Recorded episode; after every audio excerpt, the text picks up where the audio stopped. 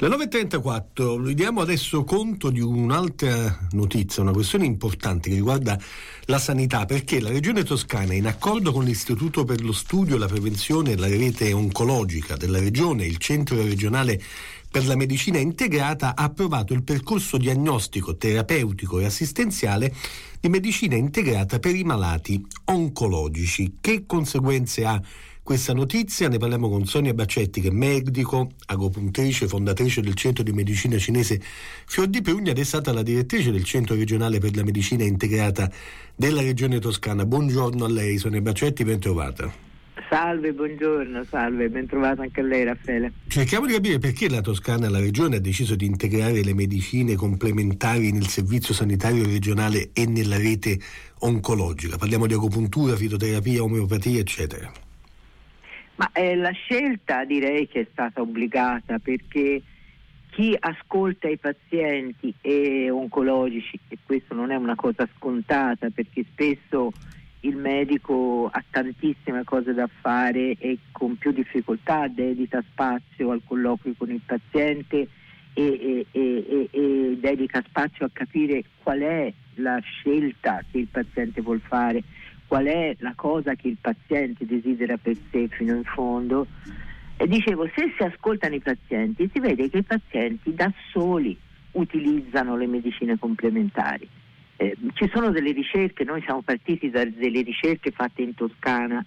Eh, recentemente, per esempio, c'è una ricerca fatta sui tumori eh, del, delle ossa, sui sarcomi e si è visto che il 40% delle persone che erano affette da questa patologia eh, spontaneamente assumevano terapie complementari o si sottoponevano a terapie complementari eh, senza che, poi, che di questo fosse poi informato il loro oncologo o il mm. loro medico di famiglia. Ma quali sono i principi su quali si basa l'integrazione della medicina complementare in oncologia? Ma il principio fondamentale è la evidenza della letteratura. Perché in Toscana siamo riusciti a fare questa cosa?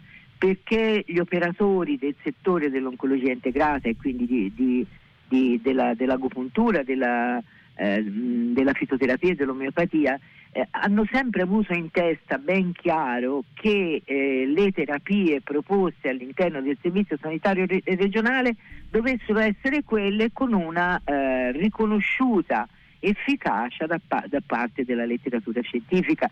Quindi chi ha la pazienza di andare sul sito e cercare questo PDTA, sul sito della regione e cercare questo PDTA, vedrà che c'è una lunghissima bibliografia che attesta le varie pubblicazioni che dimostrano l'efficacia delle cose che sono dette lì dentro.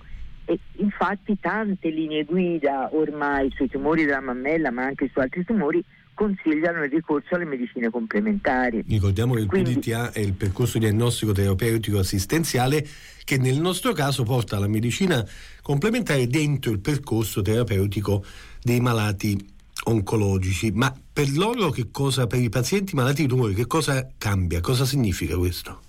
Ah, questo significa moltissimo perché eh, se voi guardate nel mondo eh, queste medicine sono offerte ai pazienti oncologici dai più prestigiosi centri oncologici internazionali, penso al Memorial Sloan Kettering di New York, New York. Mm. Eh, penso anche a, ad altri come l'MD Anderson di Houston e così via. E in questi casi si può essere curati, naturalmente si sta parlando di effetti collaterali della terapia oncologica, quindi l'efficacia di queste medicine non è dimostrata per ridurre il rischio di tumore o per ridurre la patologia tumorale, ma è legata all'uso queste medicine per ridurre gli effetti collaterali della terapia oncologica. E quindi che cosa cambia per i cittadini toscani? Cambia che invece gratuitamente, perché queste eh, tecniche sono offerte nell'ambito dell'esenzione eh, dal pagamento del ticket di tutte le terapie oncologiche, questi pazienti si può, possono curare i loro effetti collaterali anche con agopuntura, fisioterapia e omeopatia e quindi sul piano economico cambia moltissimo e cambia moltissimo anche sulla qualità della vita perché queste discipline hanno una dimostrata efficacia proprio su questo aspetto. Eh, non è mica una cosa da poco, anzi infatti le esperienze internazionali dal, dal Memorial Sloan Kettering alla Mayo Clinic di Houston mi sembrano come dire molto ben referenziate. Le usano i nostri pazienti toscani? Ne fanno richiesta? Oh sì, assolutamente sì. Per esempio è, è stato fatto una indagine eh, un'altra indagine in generale, la prima riguardava l'osteosarcoma, in generale sull'assunzione delle medicine complementari del paziente oncologico e si è vi- fatta proprio sugli ospedali oncologici toscani e si è visto che il 38% circa eh, dei pazienti usa una o più medicine complementari.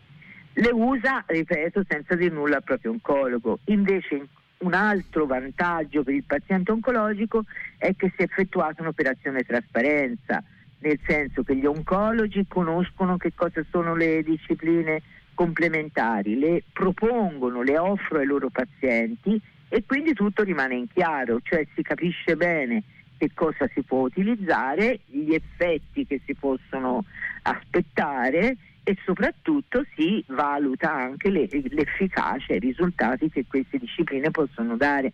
Quindi mi sembra che questo aspetto eh, eh, sia anche una salvaguardia eh, dei, eh, della medicina ufficiale contro per esempio i venditori di speranze inutili. O il fai da te, diciamo così. Eh, anche, esatto, eh, con il fai quello. da te o contro i venditori di fake news. Ecco. Sonia Baccetti, per... è stato straordinariamente interessante quello che ci hai raccontato. Grazie per il momento, torneremo a parlarne perché è veramente importante e interessante, ci fa fare un passo avanti in qualche modo. Per cui per il momento buona giornata e grazie.